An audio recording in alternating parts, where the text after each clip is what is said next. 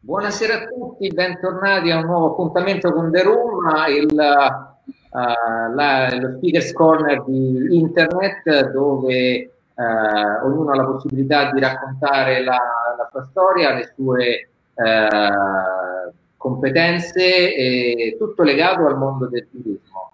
Ricordiamo che The Room è possibile grazie, la trasmissione del The Room è possibile grazie a Visafe Freight, eh, di Freight che è la tariffa eh, prepagata per l'albergatore e eh, rimborsabile fino al 100% per eh, l'ospite.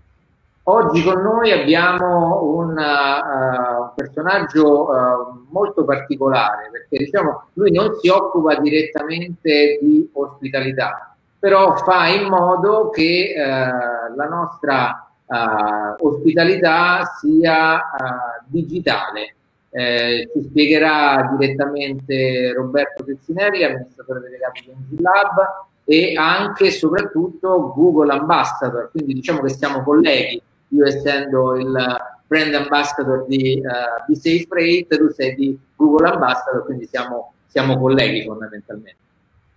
C'è sempre stato un grande feeling, eh, infatti, un motivo c'è, no? Prego, uh, Roberto. Grazie innanzitutto a, a, te Riccardo e a B-Safe Freight per, per l'invito, buonasera a tutti. Ehm, brevemente mi, mi, presento, io ehm, mi occupo di web marketing, come appunto diceva Riccardo, da ormai purtroppo più di vent'anni, e, um, oggi anche sotto forma di, di imprenditore oltre che di um, operatore.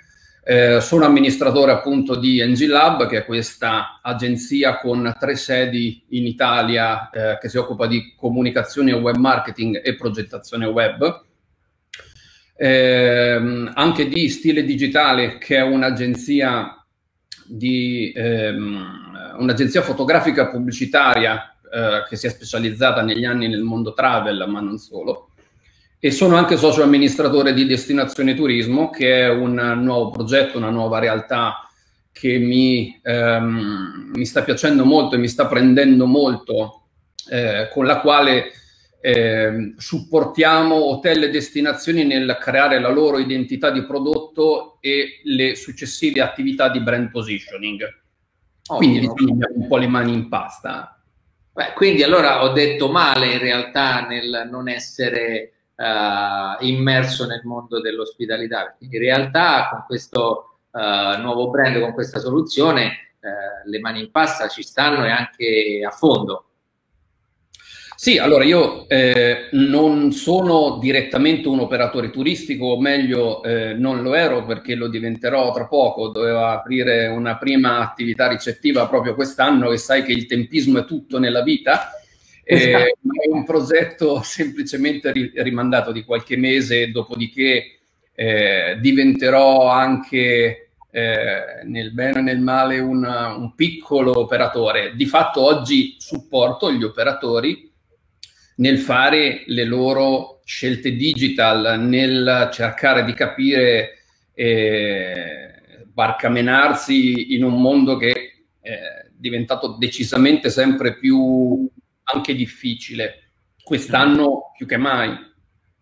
Certo, e eh, mentre ci dicevi anche che, eh, diciamo prima che sei un ambassador di Google, uh, Google che scopriamo ogni giorno di più cambiare eh, non veste, ma migliorarla rispetto alle precedenti edizioni, abbiamo visto che da qualche mese eh, sta incominciando ad accelerare anche sul mondo del travel ci sai dire qualcosa in più su questo aspetto?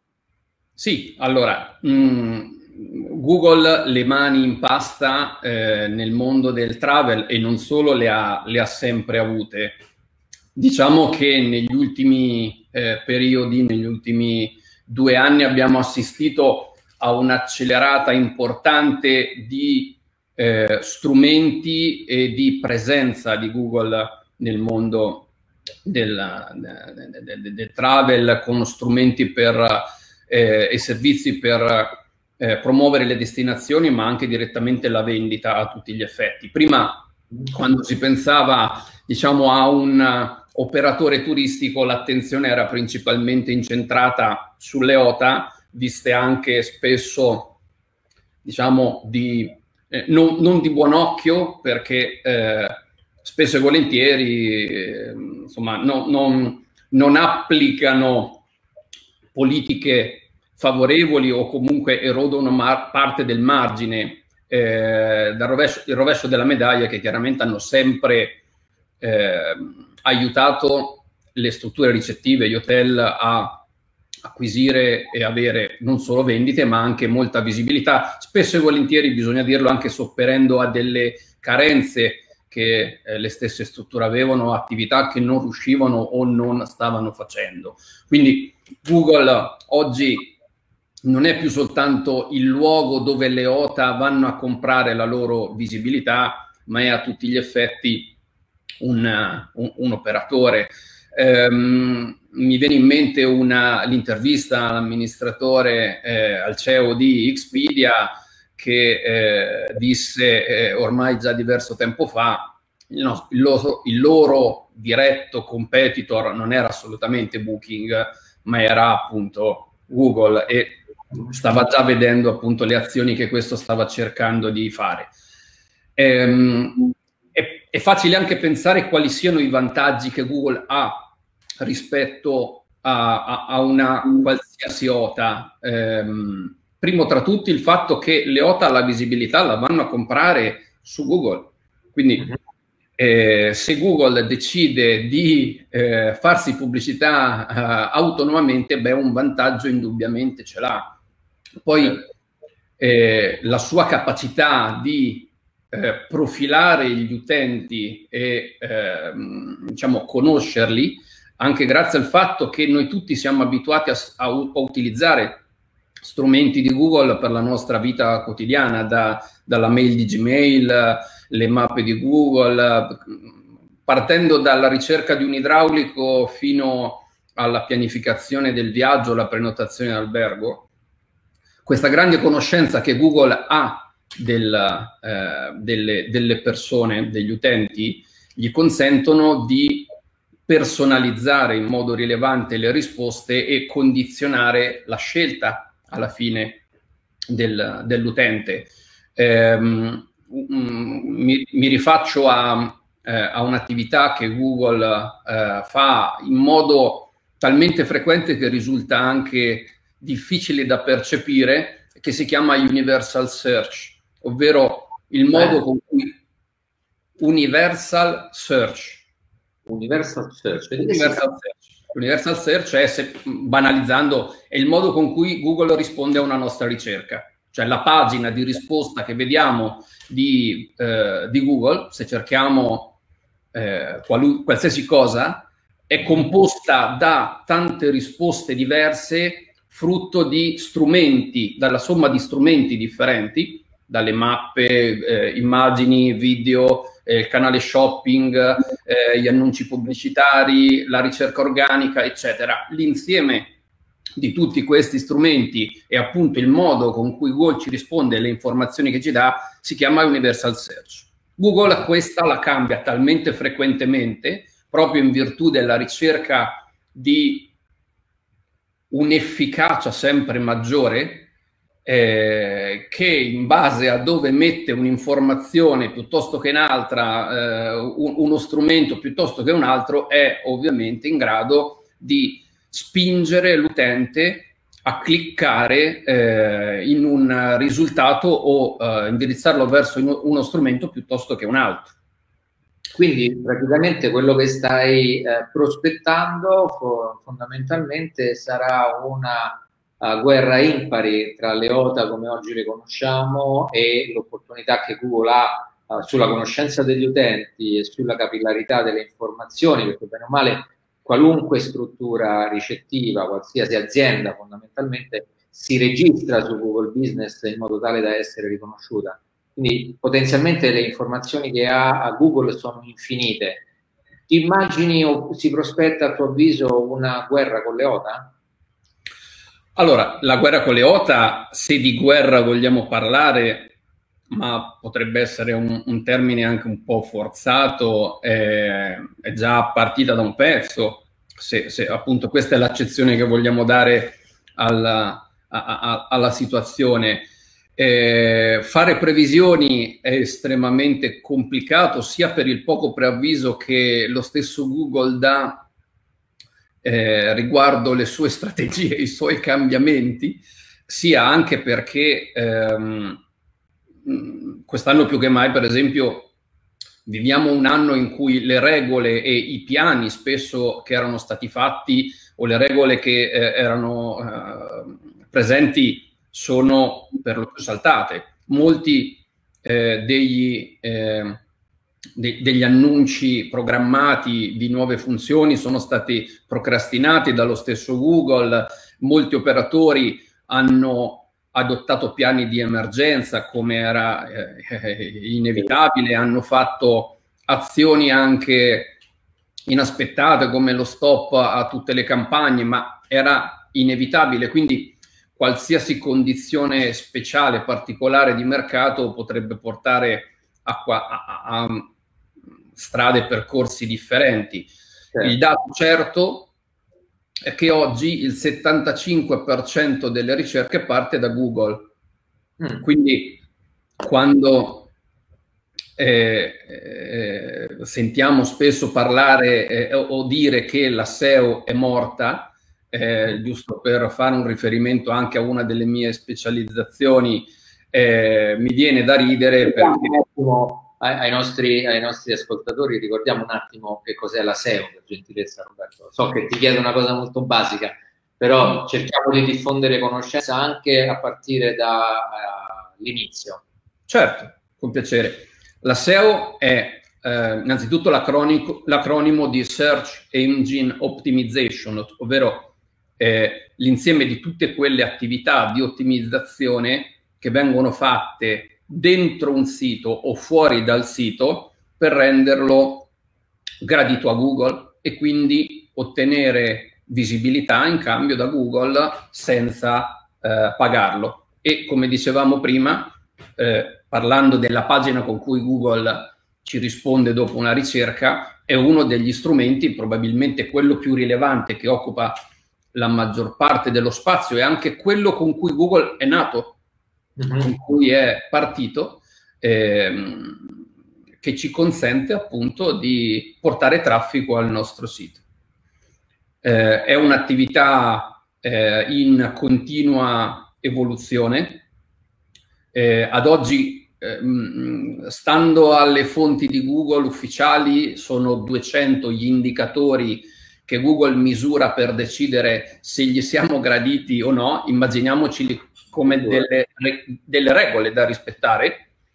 E da questo punto di vista Google è estremamente poco democratico, nel senso che eh, è casa sua e quindi dice che se vuoi essere premiato con della visibilità, ovviamente devi eh, rispettare le regole che lui stesso, che lui stesso ti dà. Certo. E che cambiano, si evolvono costantemente perché è sempre stato così e probabilmente negli ultimi anni c'è stata una, un'accelerazione tra cambiamenti anche più rilevanti o meno. Eh, va precisato assolutamente che eh, la, la, SEO è solo una delle attività per ottenere visibilità, eh, per portare traffico ad un sito ed è solo una delle attività eh, per avere successo con il proprio sito, cioè per arrivare a vendere. Eh, perché... Diciamo, diciamo da, da, ignorante in materia, uh, se dovessi dare una priorità alle attività, uh, la prima di tutte è la SEO, perché fondamentalmente noi dobbiamo andare prima a costruire un sito eh, che sia riconosciuto e poi partendo da quello che è il sito andare a fare delle altre attività complementari che aiutano e rafforzano le attività che sono state fatte uh, in, in fase di generazione SEO. La SEO è una delle prime, eh, ma mh, mm, non, non, è l'unica e non è la prima. Al primo posto eh, ci sono le attività per farsi trovare che cambiano a seconda del, anche come rilevanza, come peso, ci sono alcuni, alcuni casi in cui la SEO è estremamente secondaria rispetto ad altri, ehm, ad altri canali, che possono essere quello social, quello del, eh, del, dell'advertising eh, o, o, o, altri. Ehm, ma in generale il primo passaggio per eh, diciamo sperare di raggiungere un goal, una vendita, è ottenere visibilità, farsi notare, portare traffico. Quindi certo. eh, nella, eh, immaginandoci una scaletta mentale di percorsi non tecnici, ma logici appunto, eh, che, che possiamo fare, al primo posto c'è il farsi trovare, poi bisogna piacere, cioè se un utente arriva alla nostra homepage, la prima cosa che valuterà è eh, l'aspetto visual, t- tutte le componenti visual, ma nel loro insieme non farà una valutazione eh, così capillare e soprattutto viziata da informazioni tecniche come magari potremmo fare noi che siamo appunto condizionati dal fatto che le facciamo con un'attenzione tecnica. L'utente vive l'esperienza e eh, è un po' come quando ci vede fisicamente per la prima volta, guarda il nostro aspetto, guarda quanto e se siamo curati, come siamo vestiti, eh, la nostra postura. Possiamo dire tranquillamente che in questo caso, almeno su internet, l'abito fa il monaco. Assolutamente sì, assolutamente sì. Io dico sempre che la home page del sito è la reception virtuale così come si presta attenzione alla, ehm, all'atmosfera, alle luci, all'arredamento, eh, alla divisa del, del, personale, al tono di voce o alla cordialità con cui eh, chiediamo di accogliere gli ospiti, eccetera, allo stesso modo la home page è la nostra reception e deve trasmettere tutto questo. Poi, certo. ovvio che dopo che diciamo, il cliente, il potenziale cliente ha pensato che questo potrebbe essere il sito eh, che fa per lui, la struttura che fa per lui, dobbiamo iniziare a comunicargli qualcosa, quello che abbiamo da offrirgli come prodotto, come servizio, classificandoci per il, eh, diciamo, per il posizionamento di mercato che, eh, su cui operiamo, guidandolo il più possibile verso la conversione che a sua volta è fatta di strumenti, è fatta di brand reputation, è fatta di strategie commerciali, è fatta di un insieme di fattori dove, eh, a differenza, de- in base ai singoli casi, ognuno di questi assume un bilanciamento e un peso differente. Non esiste una formula matematica efficace e corretta per tutti quanti. E infine l'ultimo punto eh, è quello del monitoraggio e dell'innovazione, perché monitorare ci consente di eh, verificare che eh, non ci siano margini di miglioramento in quello che abbiamo fatto. Okay. Eh, se anche abbiamo fatto tutto bene, domani ci sarà qualcosa da migliorare perché attorno a noi tutto cambia, dal mercato, la tecnologia, i competitor e tu sai benissimo quanto spesso accade che una struttura in difficoltà dica eh, ma strano, ho sempre fatto così, non capisco okay. perché andava bene, non capisco partiamo, perché... Partiamo da questo proprio, ho sempre fatto così. Allora, noi abbiamo uh, sfortunatamente avuto uh, e continuiamo ad averla, speriamo che termini presto, il problema del Covid e della pandemia. E, e questo ci ha portato a ridisegnare un po' tutti quanti gli scenari, no? Uh, quindi oggi fortunatamente sotto determinati aspetti dobbiamo andare a rivedere questa famosa frase abbiamo sempre fatto così.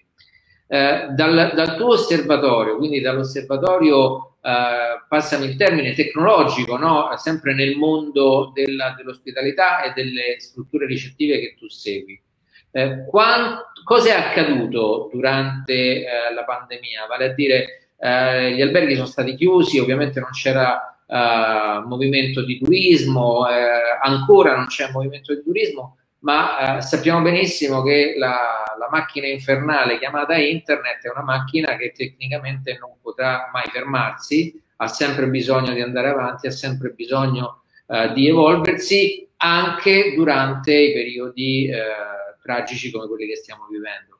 Mm, dal tuo punto di vista, dal tuo osservatorio, che cosa è accaduto e che cosa sta accadendo oggi?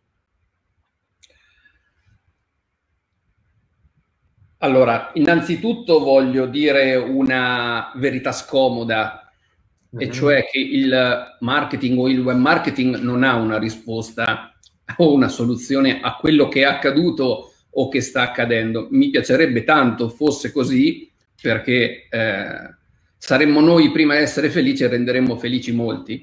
Il marketing e il web marketing può aiutare nel leggere un cambiamento di mercato e nell'aggiustare il tiro nel messaggio che si dà all'esterno, perché come dicevi correttamente tu, non tutto si è fermato. Eh, in alcuni momenti, in alcune fasi si sono fermati eh, dei, dei, flussi turistici, cioè le persone non si potevano semplicemente spostare, però non per questo hanno smesso di prestare attenzione a, ad alcune destinazioni, anzi probabilmente per un risvolto puramente umano, emotivo, nel momento in cui veniamo chiusi è ancora più forte in noi il desiderio di uscire, di eh, immaginarci, proiettarci mentalmente a quando lo potremmo fare e eh, vivere eh, di nuovo certe esperienze o nuove esperienze.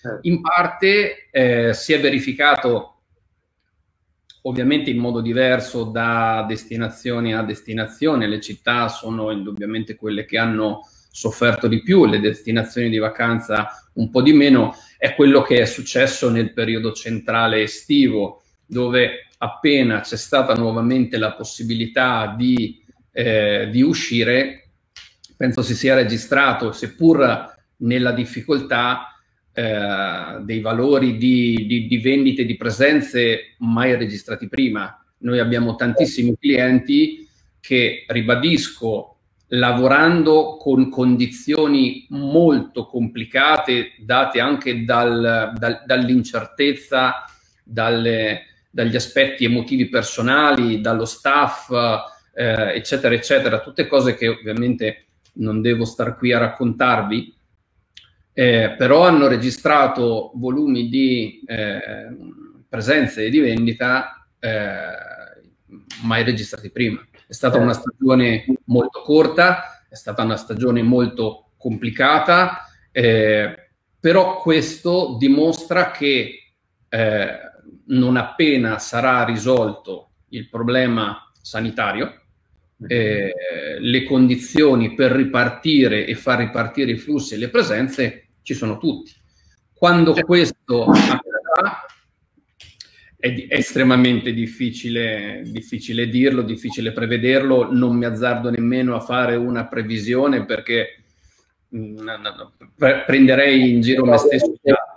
No, non credo che il web marketing, così come altra, qualsiasi altra industria, abbia l'opportunità di avere a disposizione uh, la palla di vetro, a meno che non ti chiami Harry Potter. Ma. Eh, anche lo ricordi con l'occhiale, ti manca, ti manca un attimino la, il taglietto in fronte, però potresti anche ricordarlo. Sei partito col darmi del personaggio particolare, adesso Harry Potter, io mi segno tutto, ricordo. no, a parte le battute, ehm, una cosa che sicuramente è accaduta ed è un passaggio, un, un, una cosa irreversibile, è stata l'accelerazione ehm, del, eh, diciamo, verso la digitalizzazione in senso generale. Se noi non pensiamo esclusivamente al mondo travel, abbiamo assistito per ovvi motivi per, di, di, necessità eh, a, una, ehm, a, a, un ricorso al digitale, agli strumenti online, sia da parte dei, eh, de, de, delle persone che da parte delle aziende, delle persone, perché la loro vita, molte attività quotidiane si sono spostate appunto sul digitale, dallo studio alla spesa online, a, agli acquisti di, di varia natura e specie, non che prima questi strumenti non ci fossero, ma semplicemente non avendone la necessità non venivano utilizzati. Dall'altra parte le aziende che hanno visto come unico modo di raggiungere i clienti buttarsi nell'online hanno accelerato la loro attenzione verso lo strumento digitale. Certo. Ora, questo cosa, cosa, cosa genera? Co- genera un cambiamento delle abitudini che, come sempre è accaduto dall'ingresso dei famigerati telefonini, smartphone, eccetera, all'arrivo dei social network, eccetera, eh, cambiano le abitudini dei consumatori mm-hmm. e di conseguenza cambiano eh, le attività che eh, il, gli hotel, le strutture ricettive, qualunque tipo di azienda deve fare per poter raggiungere un mercato che si è spostato sempre più verso il mondo digitale. Quindi eh, molti strumenti, per esempio, come eh, il direct booking, lo so che fa sorridere, ma da eh, operatore di web marketing non vi sto a dire quante volte ancora incontriamo aziende che o non usano un booking engine o eh, non, non, lo usano in modo corretto, ma così come strumenti come chat, come il check-in online, come la, l'adottare o non adottare strategie commerciali che cambino e si evolvano in base al, al, al momento. Uno tra tutti, eh, quello eh, della flessibilità della tariffa o di strumenti come quello che offre B-Safe Freight che mai come ora sono necessari per in, andare incontro alle esigenze di chi, di, di chi, de, di chi pensare di viaggiare. Esattamente, proprio uh, io, a me piace pensare eh, che questo periodo di pandemia, uh, poi vabbè tu vivi a Bologna, quindi vicino alla, mecca della Formula 1, anche se quest'anno non è andata tanto bene, però uh, a me piace pensare di immaginare eh, la, la, situazione che stiamo vivendo come una uh, gara di Formula 1, no? dove c'è stato un, qualcosa che è intervenuto e la safety car è, è, entrata in pista e sta compattando un po' tutte quante quelle che sono le aziende di, di alberghiere, eh, chi era più forte, chi era più veloce, chi era più dinamico, eh, sta cerca, ha compattato un pochino tutto quanto il gruppo. Quindi oggi eh, fondamentalmente abbiamo l'opportunità di eh, poterci preparare eh, per essere pronti a scattare nel momento in cui la safety car e quindi le, lo stato di emergenza usciranno dalla nostra corsa al business e ci permetteranno di poter essere più performanti. Eh, però così eh, rispetto a quello che tu mi dici, vale a dire che si trovano molte strutture oggi che addirittura ancora non hanno il booking engine e quindi non hanno la, la, la possibilità di eh, vendere direttamente in modo veloce perché magari hanno la mail piuttosto che eh, il modulo di richiesta piuttosto che proprio niente ma addirittura alcuni neanche il sito web eh, mi mette un po' paura perché eh, indubbiamente il futuro ci porterà ad avere delle, eh, delle distanziamenti dall'attuale, no? Cioè, oggi non possiamo più immaginare che una struttura alberghiera non abbia un proprio sito, eh, non abbia un proprio sito, magari anche ottimizzato, perché adesso aprirò un altro tema importante, ottimizzato per il, tutto i device mobile, no? Perché molti hanno sì, c'è il sito, la famosa brochure virtuale, però poi la vai a aprire su un telefonino che bene o male è sempre piccolino, male che vada, apri su un tablet e vedi che c'hai le cose che si montano uno sopra l'altro perché non sono ottimizzate. Ma ancora di più non c'è il booking engine, oddio, mi metto paura. Quindi mh, soluzioni eh, quali sono secondo te? Come, come, si può arrivare al cuore del, uh, dell'albergatore e fargli capire che uh, questi non sono strumenti in più, ma sono gli strumenti attraverso i quali lui potrà gestire al meglio i flussi della, della sua eh, disponibilità e della sua distribuzione.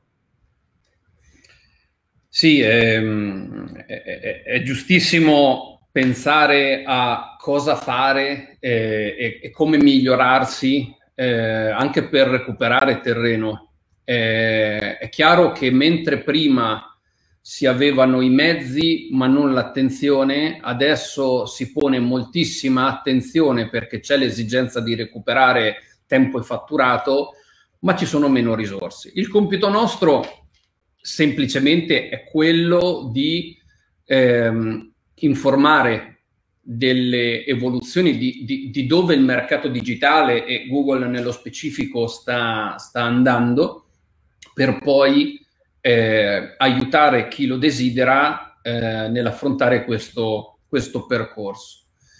Eh, quando parli di Booking Engine, eh, abbiamo detto che, o, o, di strumenti in generale, abbiamo detto che ci sono ancora, c'è, c'è molta alfabetizzazione da fare. Ma quando parli di sito web si apre una parentesi che faticheremmo a, anche a chiudere. Mm. Eh, provo a, ehm, a raccontarvi eh, quali sono le novità che riguardano Google e l'impatto sui siti web, cioè cosa andrà a fare eh, Google nei prossimi anni, ma anche nei prossimi mesi, per eh, poi capire quali sono le accortezze da, da adottare.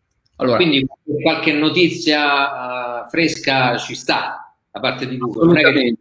Ieri abbiamo fatto questo cambiamento, quindi abbiamo qualcosa che bolle in pentola. Guarda, solitamente Google fa dai 300 ai 400 aggiornamenti l'anno, quindi molto probabilmente mentre parliamo qualcosa sta cambiando e, e noi passeremo il weekend a cercare di capire cosa hanno fatto. No, battute a parte, sì è vero, Google cambia continuamente. Eh, parte di questi cambiamenti sono cambiamenti poco rilevanti sia nella sostanza che nell'effetto, magari poco rilevanti per noi, eh, dico, per Google chiaro che se fa una cosa la fa con eh, nozione di causa, ma magari anche perché va a regolamentare tanti mercati differenti non soltanto quello del travel. Noi siamo molto attivi, per esempio, anche negli e-commerce, nel mondo real estate, eh, in, in, tanti settori, nell'automotive, eh, tu prima hai citato Ferrari, io ho lavorato quattro anni per Ferrari, quindi è, un, eh, è, un, è una, una, cosa a me cara, diciamo.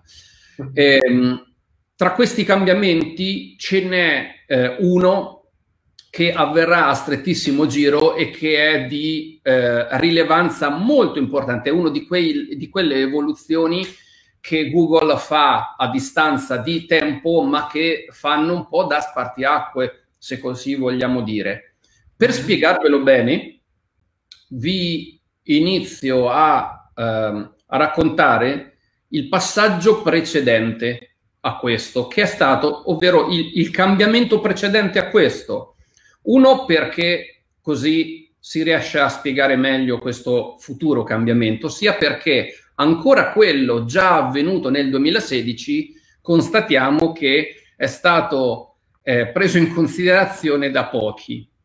Cosa si, il, il, cos'è questo, uh, questo cambiamento? Nel 2016 Google, forte del fatto che il, la maggior parte del traffico avveniva da mobile, eh, ha eh, deciso di cambiare una regola importantissima legata alla sua scansione, ovvero alla scansione che fa nei siti web, che si chiama mobile first, ovvero prima il mobile, molto semplicemente, oh. che poi lui è è, è chiaro, almeno nei nomi degli aggiornamenti che fa. Poi nell'attuale è, è, è, un po' più complicato, però con questo cambiamento Google ha detto che continua, avrebbe continuato a scansionare eh, sia i siti desktop che i siti mobile, ma non più partendo dalla versione desktop a noi tanto cara, ma da quella mobile. Quindi mm. un segno importante, un segnale importante per dirci, attenzione, che il mobile per me è più importante.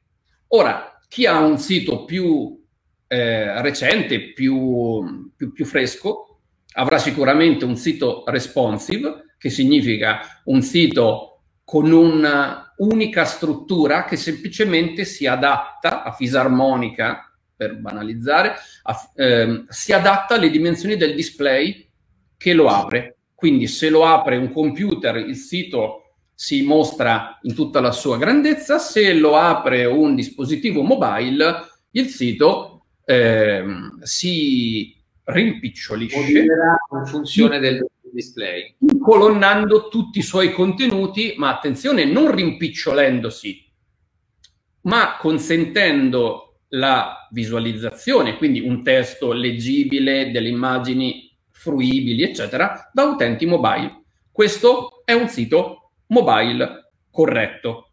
Okay. Quindi in questa situazione gli, i, i webmaster cosa dovevano fare? Dovevano semplicemente accertarsi che eh, il sito eh, si, si reimpostasse in modo corretto e che gli stessi contenuti che venivano visualizzati nella versione desktop si, eh, venivano eh, visualizzati anche da mobile, molto semplicemente. Mm-hmm.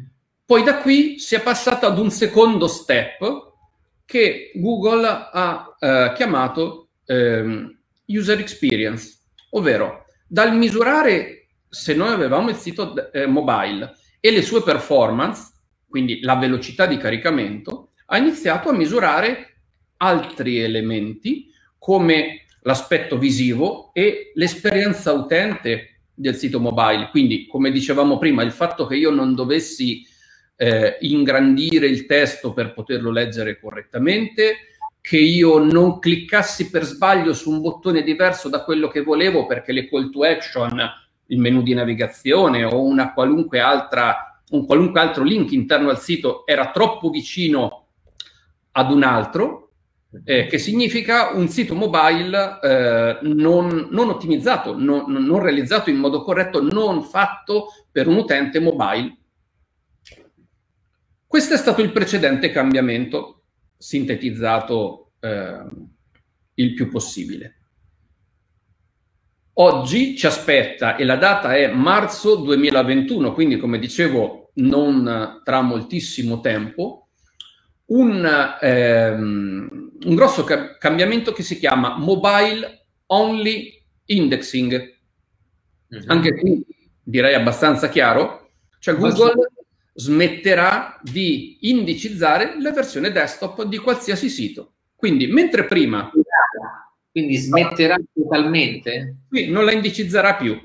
Ora, siccome nel gergo non tecnico per indicizzazione si intende un'altra cosa, per Google l'indicizzazione è la scansione. Quindi, come sai, Google ha una serie di algoritmi che vengono chiamati bot uh, o robot uh, in vario modo, con i quali scansiona la rete e scansiona i siti web. Quindi quando il bot, questo, questo, software, scansiona il sito andando ad analizzare tutta una serie di parametri, non scansiona per, con l'obiettivo di eh, restituire, restituire dei risultati nella pagina dei risultati di Google, Google non leggerà più la versione mobile, la ignorerà completamente, quindi non sarà più secondaria. La versione desktop? Sì, la versione, scusami, la versione desktop la ignorerà completamente perché non sarà più indicizzata, prenderà in considerazione solo ed esclusivamente la, la versione mobile. Questo perché, eh, come dicevamo, è forte da un lato dei dati che lui stesso ci fornisce, cioè dati di utilizzo dei dispositivi mobile, ma sono inconfutabili, e, e perché è sempre poco democratico. Quindi se, se i suoi utenti navigano da mobile e tu vuoi che Google ti dia visibilità, eh, dei, dei, dei suoi clienti, dei suoi utenti. L'obiettivo di Google è quello di rispondere in modo efficace, certo, e con risposte che generano il più possibile una conversione, perché per lui questo significa affrancarsi sempre di più come motore di ricerca più usato al mondo, perché viene riconosciuto come un motore di ricerca che dà dei risultati corretti, utili, eccetera, eccetera, e che offre delle conversioni anche eh, nelle quali lui può guadagnare. Quindi parlavamo degli strumenti legati al mondo travel, Google Hotel Ads, Google Ads, eh, eccetera, eccetera. Ma provo a fare un attimino una traduzione per chi eh, come me è totalmente ignorante in materia, no? perché non vorrei che andassimo poi a generare delle uh, preoccupazioni, eh, magari in alcune situazioni inutili. Allora, se io ho un sito web dove lo apro dal telefonino e vedo che non è altro che il sito che vedo sul computer, lo vedo piccolo, piccolo, piccolo, mi devo preoccupare perché questo sito non verrà più indicizzato. Se io invece ho un sito web che eh, sul desktop mi appare nella sua bellezza, nella sua maestosità, mentre si rimodula e quindi eh, diventa quindi responsive all'interno di un device mobile, a quel punto Google eh, non mi penalizzerà, ma eh, vedendo la situazione di un sito anche mobile, eh, ragionerà in termini di indicizzazione, così come diciamo prima. Ho capito bene, così è il, il, la cosa. Sì, allora quando tocchi il tema delle penalizzazioni è un tema abbastanza complesso. Io mh, i, i, chiamiamoli gradi di giudizio. I gradi di giudizio di Google li, li, li riassumiamo per facilità di, di ragionamento tre livelli. Se tu commetti delle violazioni delle regole eh, che Google stesso dà con l'intento di fregarlo, scatta una penalizzazione grave eh, che potrebbe in alcuni casi portare anche al ban, ovvero all'esclusione, cioè Google non ti, ti, ti blocca, non ti, non ti, consente più di uscire nelle sue ricerche. Eh, penalizzazioni perché non hai fatto bene alcune cose significa semplicemente invece non sfruttare la possibilità di farsi premiare da Google quindi per una penalizzazione, chiamiamola non grave, ma che mette il sito nella condizione di non guadagnare traffico. Un errore blu, un errore blu. Prima era l'errore rosso. Un, un errore blu, un errore blu, assolutamente. Ehm, dove si colloca eh, questa, questa, ehm, questa, questa defianza? Cioè se io ho il sito che non è ok dal punto di vista mobile? Sicuramente nel cartellino blu, nel senso io non ho fatto qualcosa per fregare Google, non ho fatto qualcosa. Cioè sto penalizzando, sto penalizzando da solo fondamentalmente, esatto. avendo fatto delle attività. Semplicemente Google non mi eh, premierà né tantomeno mi promuoverà. Mm-hmm. Ma un'altra cosa tra tutti, eh, se, se non si ha un sito veloce, per esempio, Google non se la prende mica, semplicemente eh, ti, ti, dà un punteggio più basso. E eh, con, con il 2020 e tutto ciò che è accaduto, molte cose sono state procrastinate, però era nell'area un'altra, eh, un, un, un'altra novità che vedeva Google, partendo da Google Chrome, segnalare nei risultati se il sito che l'utente stava per aprire era veloce o lento.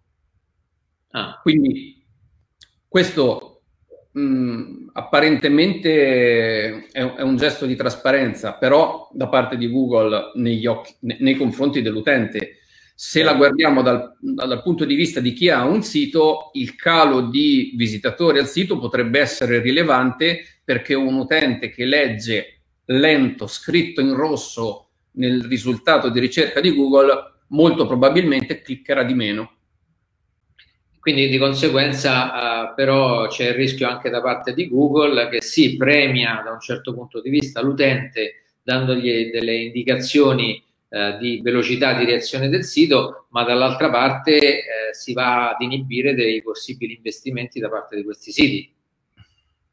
Allora, gli investimenti che vengono fatti sui siti non arrivano a Google, nel senso che se io... Di posizionamento, se io eh, vedo che Google mi penalizza perché non è abbastanza veloce il caricamento del mio sito, io indubbiamente sarò meno interessato nell'andare a investire soldi nel promuovermi all'interno di Google. Guarda, il ragionamento non fa una piega, però pensa a quello che è accaduto con l'HTTPS, mhm. ovvero eh, l'obbligo oramai eh, eh, da, da, da, da anni di utilizzare un certificato digitale sul proprio sito perché altrimenti prima Google, ma adesso lo hanno eh, adottato tutti i browser, Safari, Google Firefox, eh, eh, lo stesso Chrome. Se non hai un certificato digitale, io indico sopra, nella barra di navigazione, indico all'utente che il sito non è sicuro.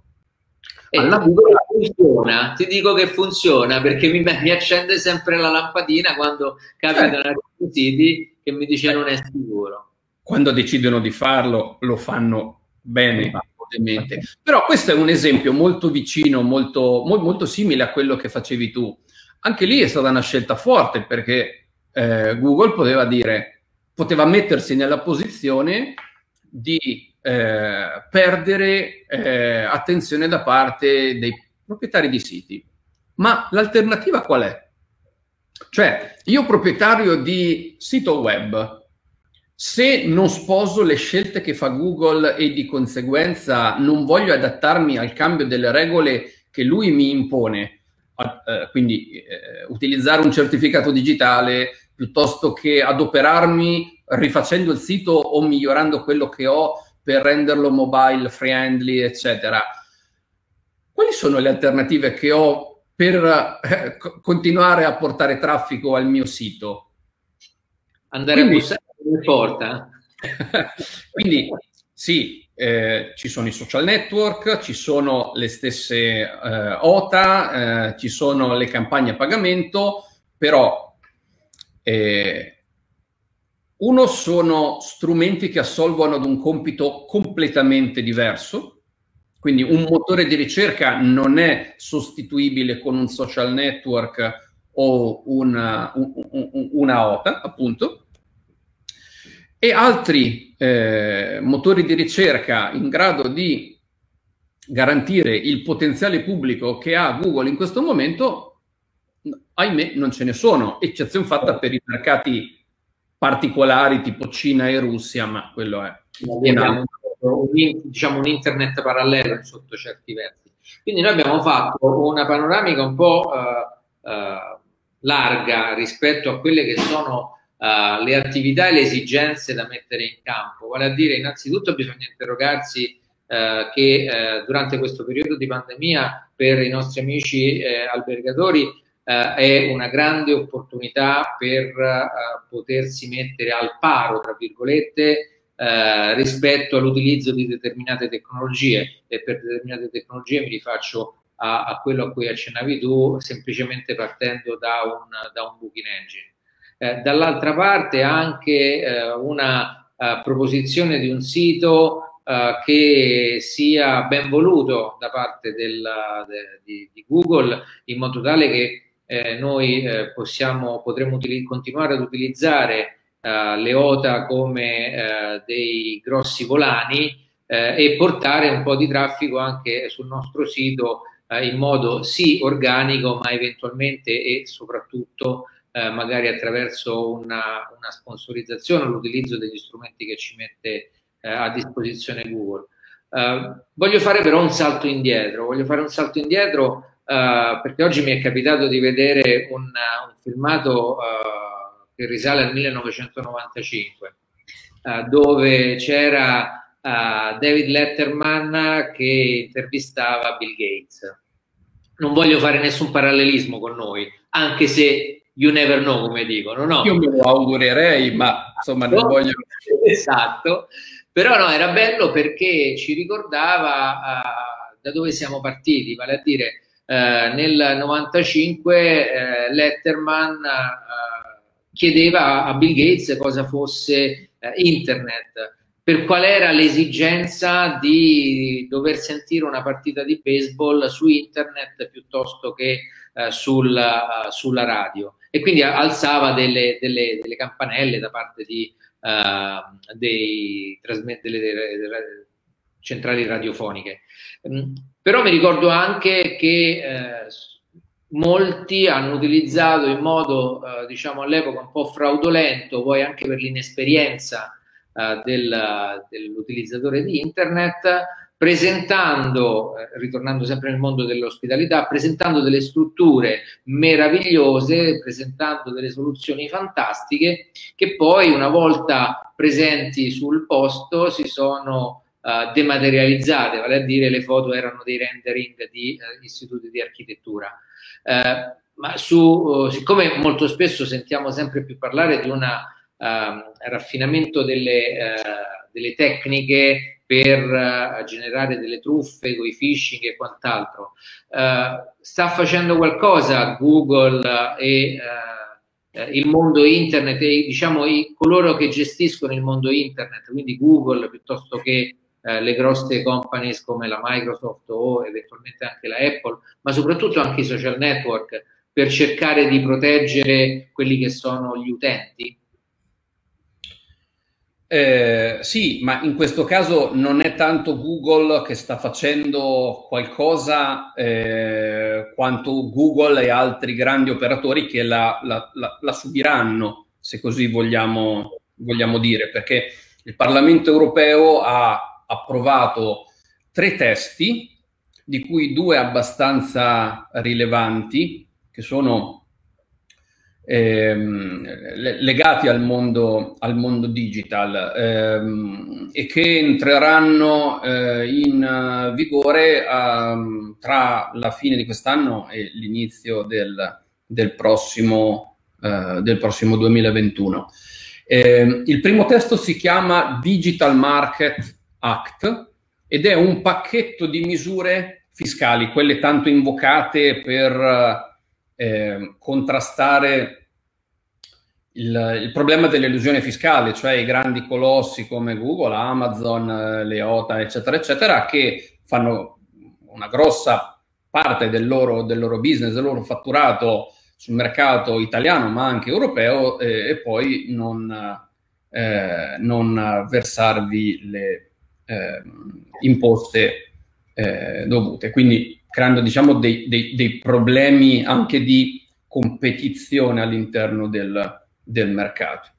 La seconda, le, il secondo testo della seconda legge invece è un po' più complessa e si chiama Digital Service Act ed è un pacchetto, che ha un, un pacchetto di legge che ha un, un, un criterio base, cioè che l'illegalità, ciò che è illegale offline è illegale anche online. Detto così, non sembra una grande, una grande scoperta, però eh, per, perché di fatto già lo era. Il problema è che sposta in capo ai grandi operatori, tipo Google appunto, uh-huh. o eh, qualunque altro operatore, l'onere, il compito di cercare, individuare e bloccare eventuali truffe.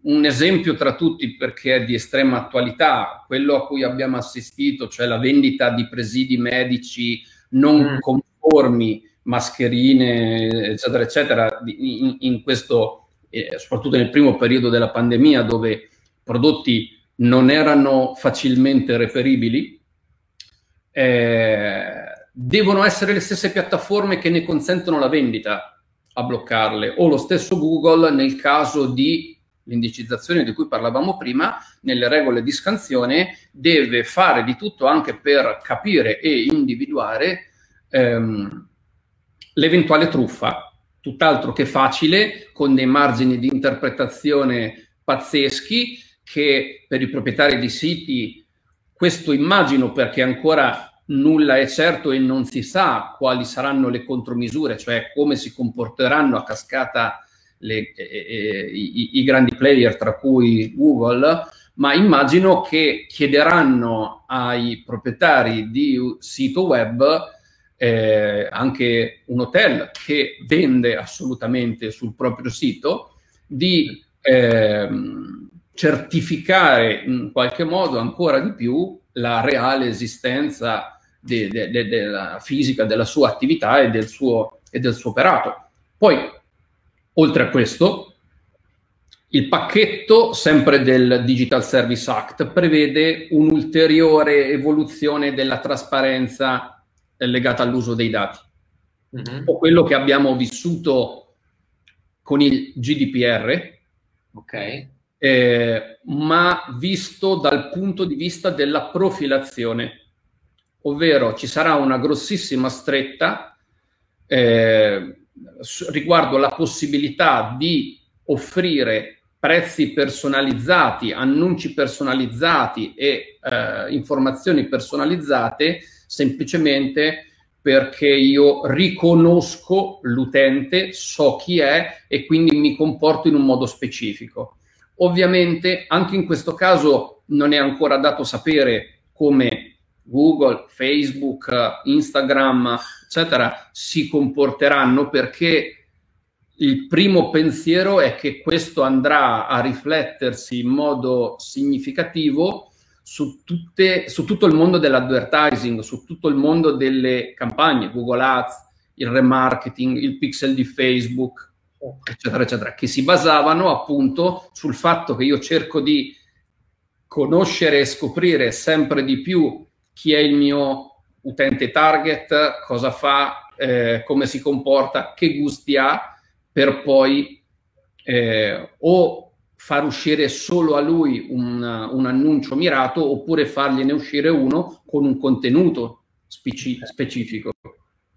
Quindi praticamente si sta andando in una direzione eh, di maggior sicurezza eh, dell'utilizzo del, del, web nel cercare di eh, limitare quello che è eh, l'utilizzo fraudolento del web stesso, che è a 360 gradi, non c'è una, un mondo soltanto che fa questo, ma secondo te è un, un primo approccio all'inserimento del mondo della tecnologia della blockchain o siamo ancora distanti?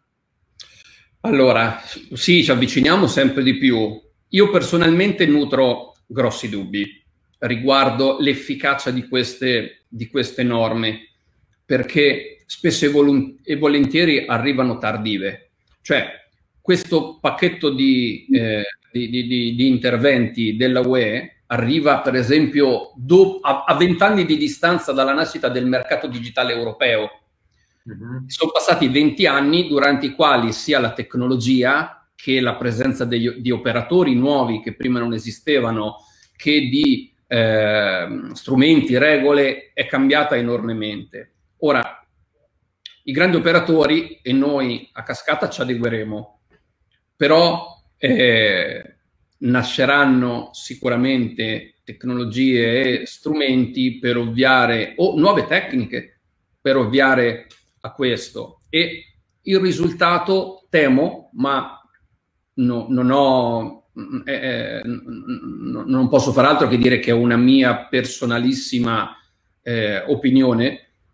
Temo che questo sarà un po' come per il GDPR, come per la cookie, la cookie law, eh, tutte le norme fumose e macchinose che si sono, eh, che, che, che, si sono eh, precedute eh, l'utente medio non ci capirà niente uh-huh. e non faranno altro mh, mm, perché sfido chiunque a dire che per ogni sito, parlando di una persona che naviga abbastanza, che per ogni sito che apre si va a leggere la cookie law per capire che uso fa quel sito dei suoi cookie. Non lo fa nessuno. Lo faccio, è, come un po', è come un po' le istruzioni di montaggio di Ikea, no? boh, allo stesso modo. Poi, eh, ovviamente, subentrano del, dei, dei, casi specifici, eh, c'è chi ama navigare costantemente in, in, modalità anonima, col browser in incognito, senza essere loggato eh, e con eh, il, il, il, cappello girato a destra. Eh, c'è chi invece a tutte queste cose non presta attenzione e ha continuato a usare il web come prima, semplicemente vivendo un'esperienza utente peggiorativa. Perché quando apriamo un sito web vediamo un milione di avvertimenti, banner, eh, eccetera, eh, che non possono far altro che peggiorarla l'esperienza web e dal dietro le quinte imporre a chi ha un sito web, a un'azienda e all'agenzia che gestisce tutti questi aspetti tecnici per suo conto, di impazzire nell'interpretazione di leggi spesso e volentieri estremamente fumose, poco chiare e interpretabili. Certo, certo. Questo è quello che personalmente la, st- la storia insegna. Però fortunatamente eh, il eh, web marketing non è solo tecnica, eh, bisogna assolutamente conoscere molto bene le regole del gioco, gli strumenti eh, e ehm, le, le, evoluzioni di, di tutti questi, uh-huh. ma c'è strategia.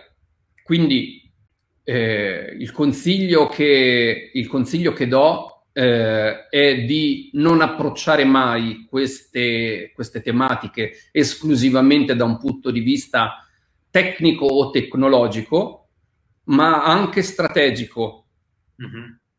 Quindi all'interno di un piano più ampio che non coinvolge solo ed esclusivamente eh, la, la, presenza online, ma che ovviamente dia un messaggio di consistenza dell'azienda eh, ricettiva sia online che offline quindi che non ci siano diciamo due anime, una offline e una online, ma uh, che questo sia un uh, lavoro armonico di una strategia costituita ad hoc per uh, riportare la conversione al massimo, ai massimi livelli. Eh, dunque, noi stiamo per approcciare la fine del, del nostro incontro e quindi eh, inizio già a ringraziarti per il tuo tempo e per le preziose informazioni che ci hai eh, condiviso. Però ne approfitto come al solito eh, e approfitto nel chiederti eh, 5 punti. Diamo una, uno spunto ai nostri amici albergatori che ci, eh, che ci stanno seguendo. 5 eh, punti da qui a un tempo X che è la fine della pandemia che devono fare in modo tale da ripartire e aver controllato almeno che eh, dei basilari siano eh, fissati ad hoc. Um, sì, allora, eh, voglio dire. La, il, il, difficile è scegliere tra i tanti indispensabili um, qua, quali, um, il primo consiglio uh, che, um, che, posso, che, posso, dare in virtù di quello che abbiamo detto è ovviamente sinceratevi del, dell'effettivo funzionamento eh, del vostro sito web dal punto di vista prima di tutto mobile. Mhm. Eh, poi il, il, consiglio più grande, e appunto parlando di strategia, ehm, eh, mi sembra un esempio abbastanza, eh, abbastanza mh, mm, significativo.